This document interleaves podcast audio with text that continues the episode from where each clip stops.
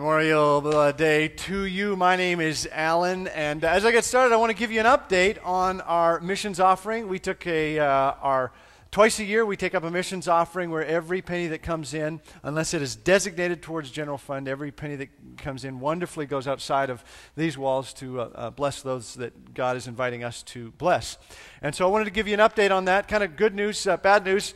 Uh, our goal was 55,000. We were a little bit short. We came in at this my understanding at this point, we're at about 37,000. So we are a little bit short. If some of you did not have the opportunity to participate in our missions offering, we would love for you to be able to uh, still do that. You can just designate a, a check on an envelope, missions, and we'll make sure it gets to that fund. Uh, the good news is that we are giving away $37,000 uh, in order to help uh, others. So that's, that's a wonderful thing. That's awesome. So I want to say thank you.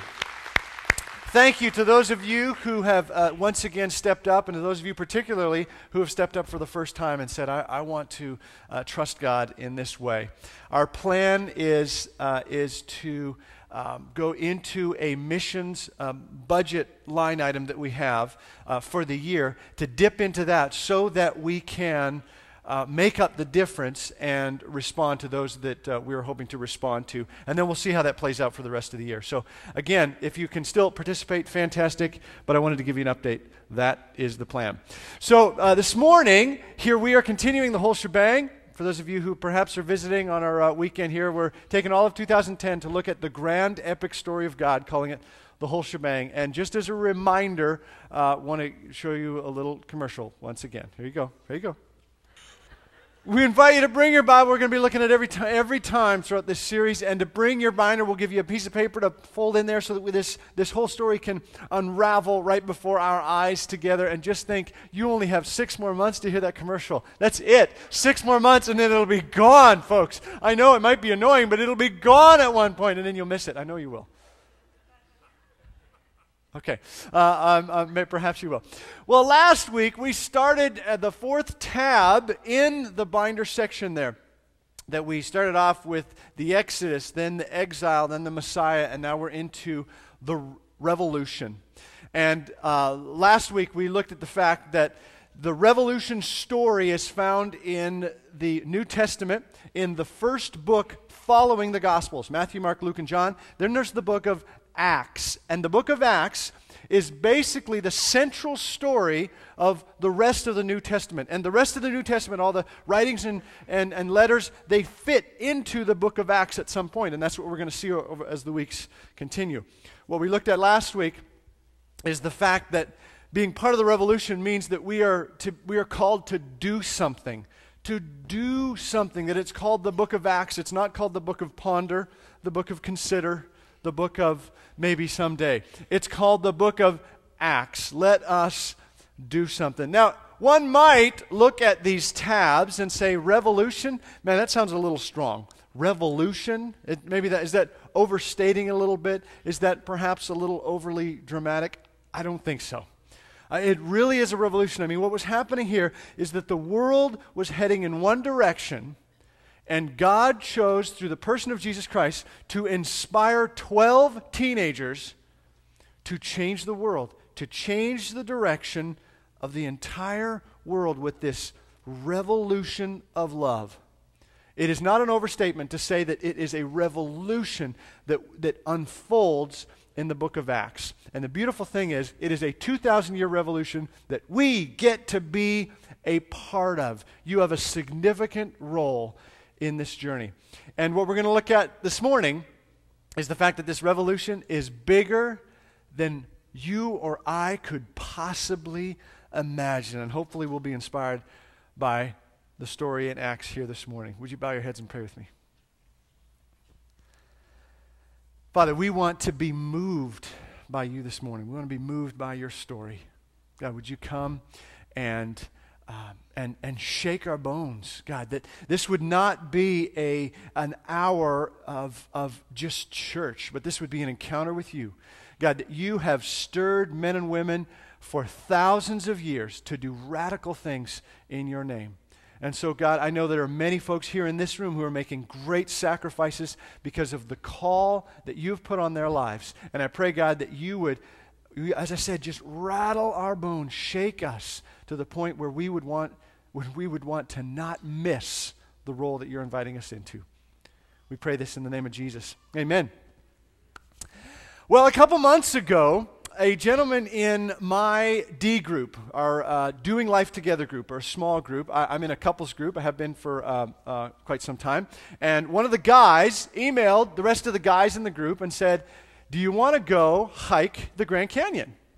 And I thought, well, I'd never seen the Grand Canyon, never been there. And I, and I thought, well, uh, it sounds great. I'd love to, to do that. And so the plan was, in this email, the plan was to hike down to the bottom and back up in one day. And I figured, well, what's, what's the big deal? I mean, how hard can that be? I, I have hiked South Mountain numerous times in one day. I mean, all the way up Telegraph Pass and down one day. Thank you very much. Many times. How hard, how grand can the Grand Canyon be? Really? Really? Well, we, uh, we, did, we decided to prep for this, and uh, I want to show you a picture of the gang. This is the gang uh, on the top of the Grand Canyon. You can see uh, they're really not an impressive group. Uh, uh, see, they're, they're, a bunch of, they're a bunch of old people, really, for the most part. And so, how could I not think I could keep up with these guys and, and hike the Grand Canyon? How could I, how could I not do that? Now, uh, the, the guy in the middle, his name is Mark, and he is kind of our resident expert. He's the only one of us five who has hiked the Grand Canyon before. And he introduced me to a new word. Perhaps you've heard this word before. It's the word turret. Anyone ever heard the word turret? Okay, it's a tourist idiot uh, at the Grand Canyon. And a turret is the guy who goes to the Grand Canyon, looks over the edge, and goes, Man, that's cool. Why don't we go ahead and walk down there? You sure that's safe? Yeah, I got a bottle of water and some good sandals. That ought to be good. And a turret is the one who jumps into the Grand Canyon doing that. Now, I kind of felt like, are we tourists? Is he, is he describing what a turret is because I'm here? Is that, is that what this is about? But I realized that we weren't tourists. See, we had backpacks on. We had water packs. We had uh, hiking shoes. We, got, we were there at 6 o'clock in the morning, and we were going for this trip. So we weren't tourists. But I did get a little bit nervous when on our trip we saw the following sign. And it is a warning sign that says, uh, you can't read it there, but it, uh, uh, but it says, do not try to hike to the bottom and back up in one day.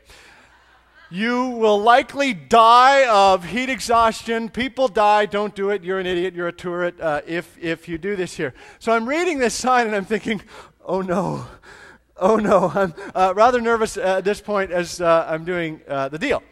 But because of the grace of God, we go all the way down, three and a half hour hike down to the bottom. We take an hour break when we get there, six hour uh, plus hike on the way up, and we make it to the top. And this is what we look like at the top.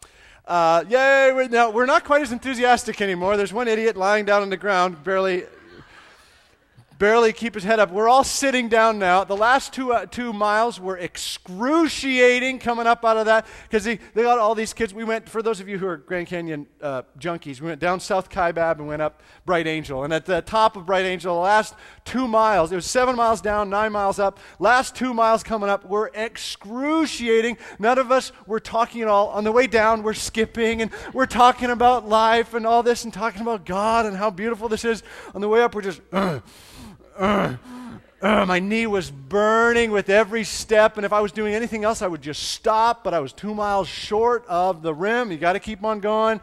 The whole thing, you understand what I'm saying here. Now, the, the reason I'm sharing this with you is that something wonderful happened to me on the way down. As I as we got started on the south rim, again, going down South Kaibab, and looking down, here is the view that we saw about 20 minutes into the journey. This is about 20 minutes into, the, into our hike. We started uh, cutting down that canyon there. And this was absolutely magnificent. And this was uh, my first view of the Grand Canyon, my very first view. And so what I could see, and I even have a pointer so they help you out. See, these are so, I could, I could hurt somebody with this. I could blind you out. But somebody earlier said, who gave him a pointer? But here, here I want to, this is the north rim across the edge, and it really, it's the same on this one too. It's right there.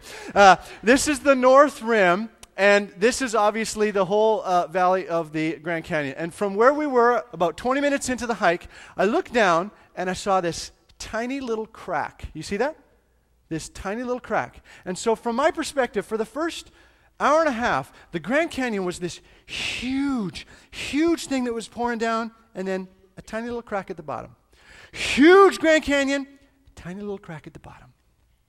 But then we hiked for a couple hours, and we entered into that crack. And this is what it looked like. The, the picture cannot grasp how massive this little tiny crack was. What seemed like a tiny little crack at the bottom of this huge Grand Canyon, once we got into it, was as big as I imagined the Grand Canyon being. This tiny little crack was as big as I imagined the entire Grand Canyon being. And it was magnificent. That down there in the very little here, let me get my weapon here again. This here, this is the Colorado River. This tiny little thing over here. It was it was still way down there, 1,500 feet or so, still going down there. It was absolutely magnificent. The Grand Canyon is way bigger than I possibly imagined. Way bigger. And the point that I want to make here this morning with regard to the revolution is that it is way bigger than any of us can even imagine. Even some of you who are heavily involved in the, in the kingdom of God, the, the revolution is way bigger than we could possibly imagine. In fact, if you do take notes, if you have that sheet that we handed on the way in, I want you to cross out the title, if you will. I actually changed my mind on the title of this morning's message after it went to the printer. My bad. Cross out United We Stand. That we'll get to that. It'll, you'll see why I originally wanted to call it that. Uh, does it have part two titled United We Stand? Yeah. Cross that out. Put bigger than you could imagine if you care about the, title. Bigger than you could imagine. I was thinking of having a bunch of volunteers uh, go after the 1,200 uh, sheets and do that for you, but that task in and of itself was kind of bigger than I, I could imagine. So, what I've asked you to do is, is you do a little bit of work. Earn, earn your way here just a little bit this morning. So, uh, cross that out here. See, up until this point, the entire whole shebang story was all, was 99.9% about the Jewish people. Up until this point, it was a Jewish experience. The Old Testament was obviously a Jewish story. Every once in a while, they would interact with other cultures, but for the most part, it was a Jewish story. Jesus was a Jew. All 12 disciples were Jewish. Pentecost, what we looked at last week, that was a Jewish experience. Yes, they came in from different nations and there were different languages, and the Pentecost happened. That a whole wonderful thing happened that we looked at last week. But they were all Jews. They were either Jews or Jewish converts who had gathered for Pentecost. They wouldn't have been there unless they were converted to Judaism. Up until this point, it was a Jewish experience. And now the doors are getting blown wide open. Because this story, through the revolution, the whole shebang is going way beyond the Jewish people, way beyond the Jewish nation. If you remember last week, we looked at the fact that Jesus said to the disciples, You will be my witnesses in Jerusalem, very Jewish, in Judea, which is the region around Jerusalem, rather Jewish, and Samaria, which is the region north of, of Jerusalem, less Jewish, and then to the ends of the earth. The whole world now is going to be invited into the whole shebang, is going to be invited into the revolution. And so, what we looked at last week is the Jerusalem part of it, and now we're going to take a look at a few chapters that represent this spreading out into Judea and Samaria. And what we're going to look at is three chapters, chapters 8, 9, and 10 in the book of Acts. And each of these chapters talk about a different man, a different revolutionary. And each of them start with the letter P. So these are the three revolutionary P's.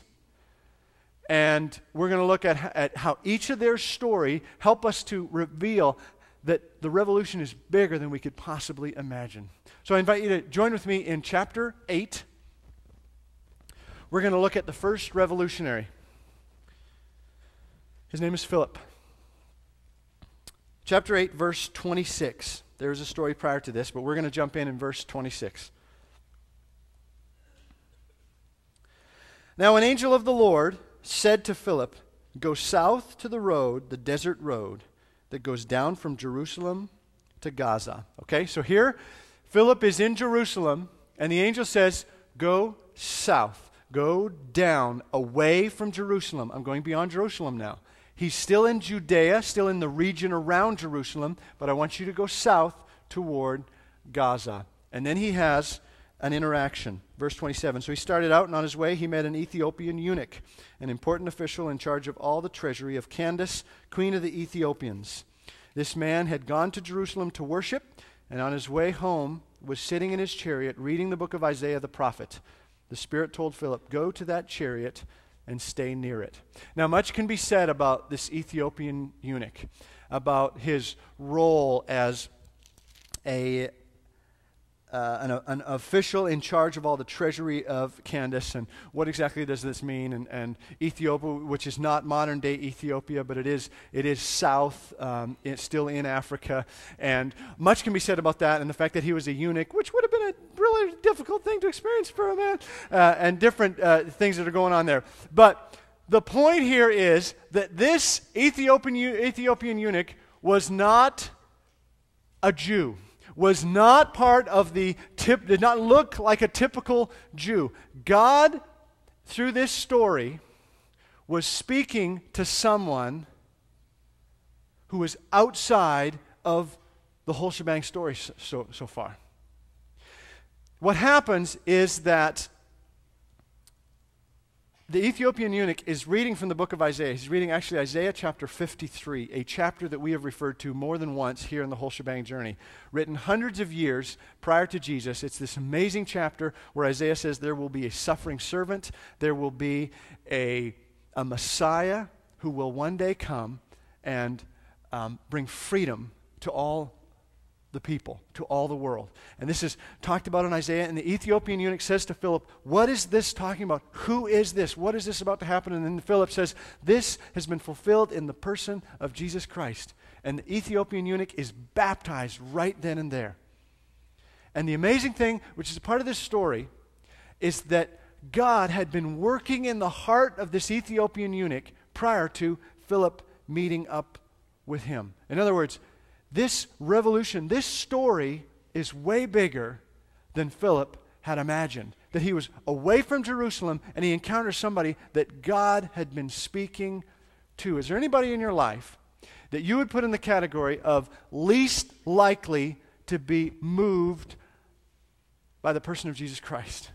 That, that, that family member, that person that you think this is, this is somebody who is, there's no way that God's going to have access to this person. I know your Uncle Ernie's a little creepy and the whole kind of whatever the story might be for you, but do you think that God is so small that he doesn't have access to those hearts. I want you to be encouraged this morning that those people, maybe it is your spouse, maybe it is one of your wayward children, that God is working in the hearts of those that he cares about even more than you. This story is bigger than you could possibly imagine. Be encouraged and don't write them off. You don't know what's happening behind the scene. You don't know the miracles that God is working in people's lives to move them, to woo them toward Him. The revolution is bigger than you could possibly imagine. Jump to the next chapter, chapter 9, to look at the next revolutionary man, starting with the letter P. And this is the big guy. This is Paul's story. He's referenced a couple times prior to this, but this is really his introductory story. Chapter 9, beginning verse 1. Meanwhile, Saul was still breathing out murderous threats against the Lord's disciples. I know Saul doesn't start with a P, but his name is changed later on from Saul to Paul. So I can get away with the 3P thing. He went to the high priest and asked him for letters to the synagogues. This is just a reminder of who Saul was.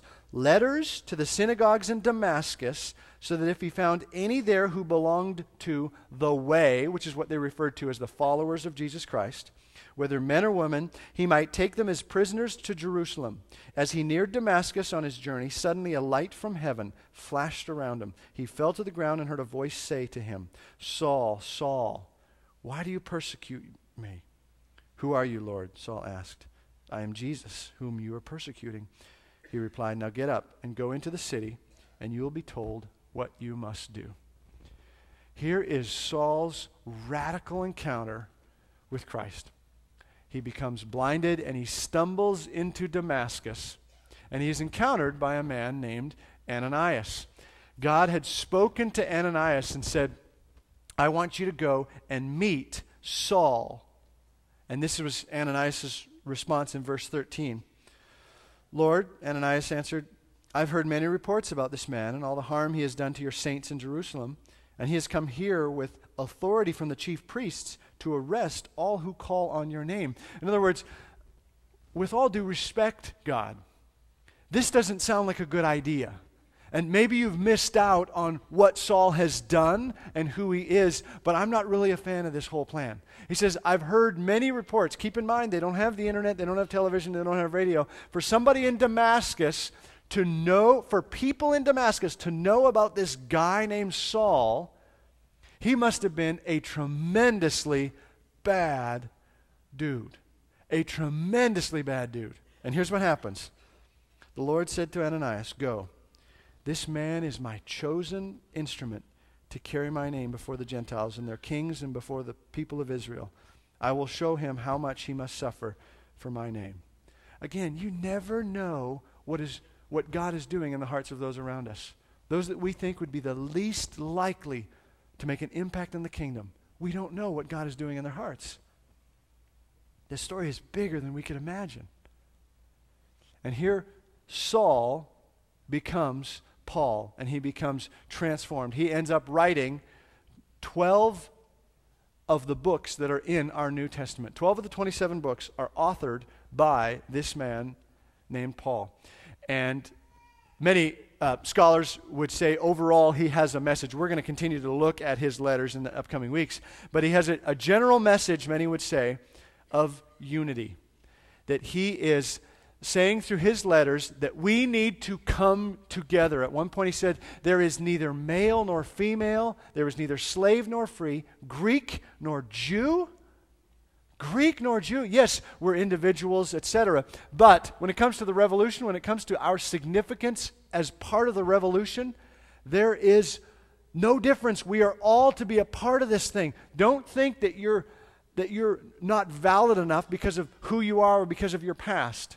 There is no Jew or Greek in terms of being involved with the work of the kingdom. Paul talks throughout his letters, he talks about uh, what James Dunn refers to as, as boundary markers. These ways that we very negatively separate ourselves from one another. And we draw lines and we say, well, you're over there and I'm over here. And for them, they had three huge boundary markers that were consistently a part of the Jew Gentile interaction that came for, for many, many, many years uh, as, as they interacted and as they grew with one another. Three boundary markers one was food, and one was uh, the Sabbath, and one was circumcision. Food was about what is okay to eat and not eat, and that this is unclean and this is not unclean.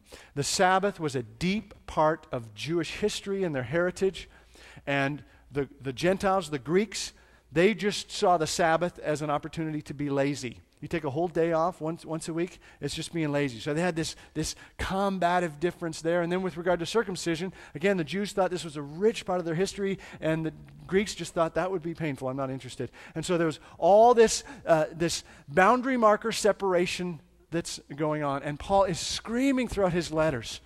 He is just saying, we need to get over this stuff. We need to, th- let's not let this stuff be divisive. And we create our own boundary markers in, in the church today. And we say, well, you believe this, you have this kind of experience with the Holy Spirit, you have had this kind of tradition, you have had this. I'm going to draw this line, draw this line over here, draw this line over here. And Paul is saying, we need to come together. There's a revolution going on, and it is bigger than any of us can possibly imagine. We need to come together. Now, I know that there are reasons for division in the church. I, I know that there are reasons for us to struggle with one another and, and wrestle one with one another. I get that. But let's not, the, let's not let those be divisive within our journey. We saw this earlier on in the journey, if you've been a part of the whole shebang, when we talked about the divided kingdom and how horrible that was for the nation of Israel. We, when we get divided among ourselves, it destroys us. Now, I'm not saying that we all need to be clones, that we all need to be just like one another, that we all need to, to talk the same and dress the same and act the same. Please, God, don't let that happen. I mean, we, we would not want to have a church full of a bunch of yous. Whoever you are. I mean, could you imagine an entire church of Juno Smalleys? It would just be just bad jokes all over the place. It would, I mean, the church is beautifully this diverse place where we don't act, think uh, all the same. We can have disagreements. Again, there are plenty of reasons for us to be divisive, but Paul is saying, let's come together for the sake of the kingdom because the revolution is bigger than any of us can possibly imagine. The last P that I want to look at is chapter 10. And this is Peter. So 8, 9, 10, we look at Philip, Paul, and now Peter. Verse 1. At Caesarea, there was a man named Cornelius, a centurion in what was known as the Italian regiment. Now, this uh, is a, a, centurion. He is a, a Roman official in the, in the army, in the military. He is a high ranking Roman official. And it says here that he is in a place called Caesarea. Caesarea is north of Jerusalem in a region called Samaria, which, once again, is the fulfillment of Jesus' words in Acts 1 8, where they would be witnesses in Judea, which is where Philip went down into, and Samaria, which is now where Peter is entering into. This is what this story is all about. And then what we'll see next week is that it moves on to the ends of the earth. So Cornelius is a high ranking Roman officer, and he hears from the Lord that he is supposed to listen to and invite a gentleman named Peter to come to his house. So Cornelius, a powerful man, sends out three guys to say, Go get Peter and bring him here. I want to hear from him. And here's the story, verse 9. About noon the following day, as they, these are the ones that Cornelius sent, as they were on their journey and approaching the city, Peter went up on the roof to pray. He became hungry and wanted something to eat, and while the meal was being prepared, he fell into a trance. He saw heaven opened and something like a large sheet being let down to earth by its four corners. It contained all kinds of four footed animals, as well as reptiles of the earth and birds of the air. Then a voice told him, Get up, Peter, kill and eat.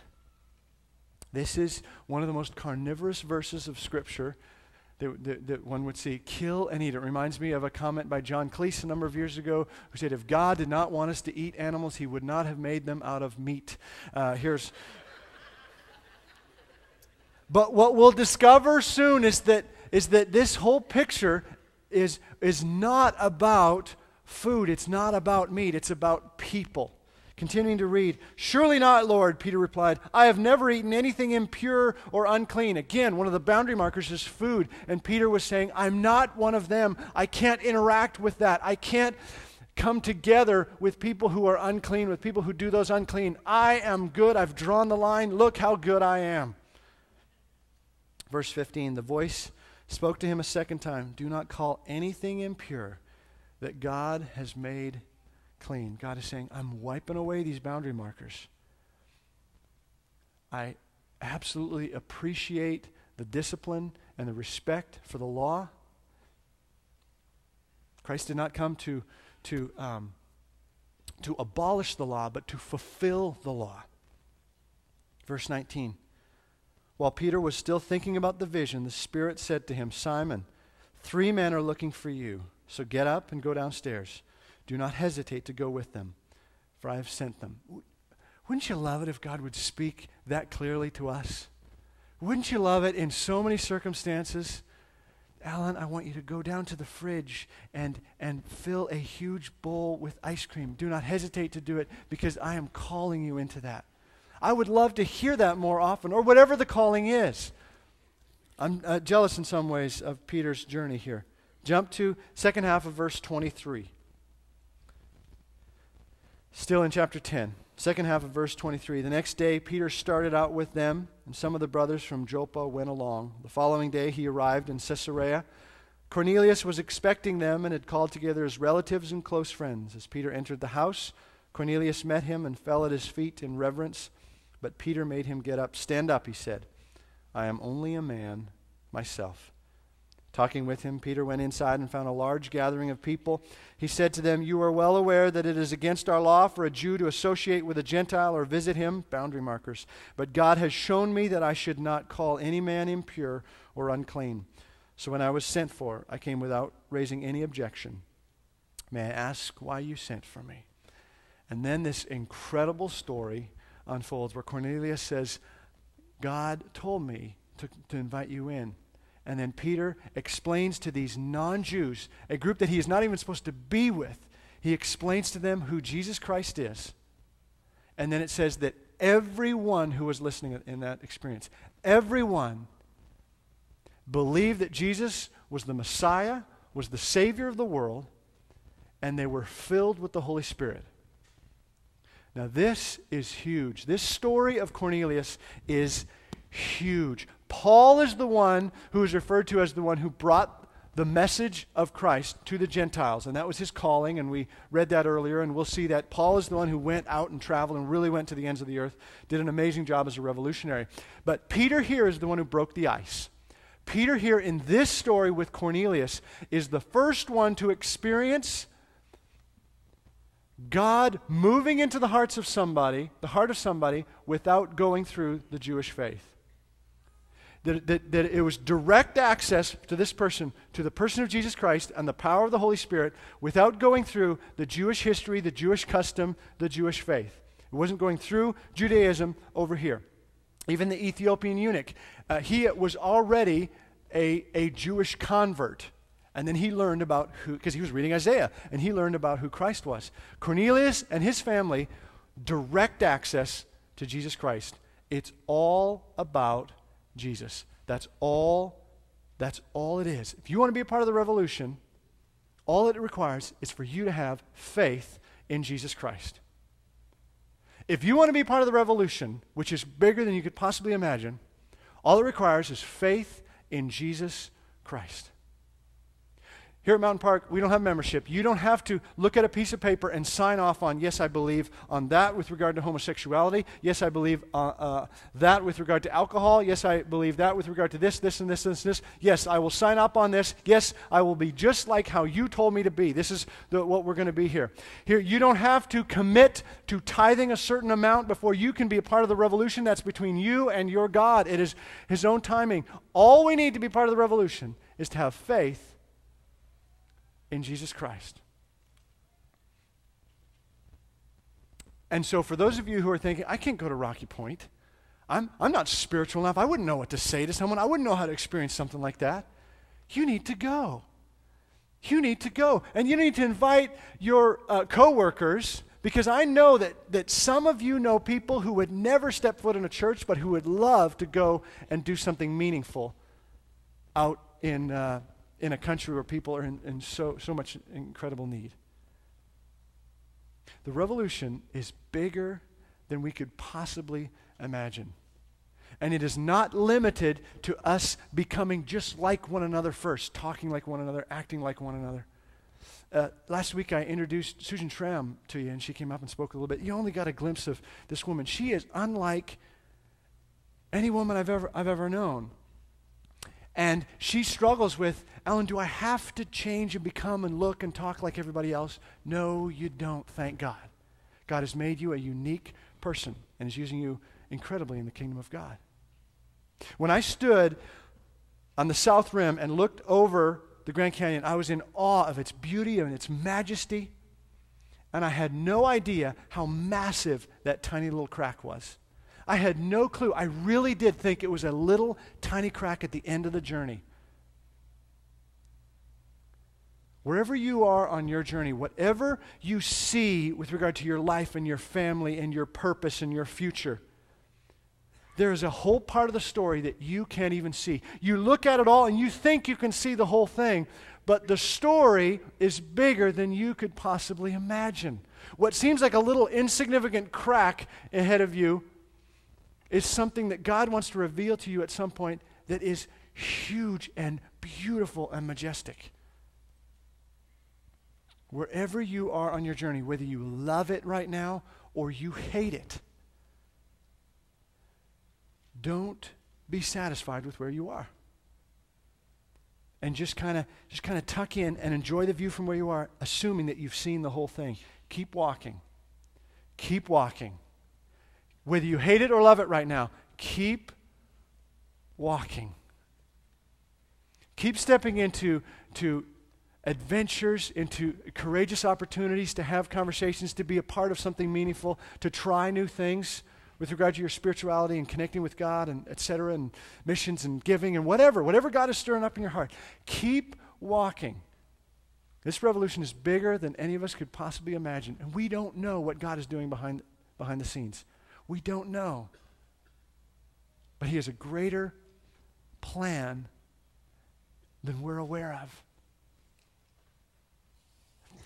Let me pray with you as we close. Father, I'm thankful for the glimpses of glory that you have provided for me personally, that there have been times where I have seen your beauty and I've seen Uh, amazing things that you've done. And I'm thankful for all of the stories represented in this room where, where we have seen how incredible you are. But God, that's not the end of the story. That your glory and your plan is so much bigger than we could possibly imagine. And Father, I pray that you would encourage and inspire us to keep on walking, to keep moving, so that you can unfold your beauty and your plan before us. Because this story, this revolution, is bigger than any of us could possibly imagine. Pray, God, that you'd come and inspire us this week to sign up for Rocky Point, to sign up for a D group, to do what you're stirring up in our hearts because there is something that we cannot see that you are planning before us. We pray this in the name of Jesus. Amen. God bless you guys. Um, I'm glad you came here today, and I hope you have a safe and incredible Memorial Day weekend with those you care about and love about. God bless you.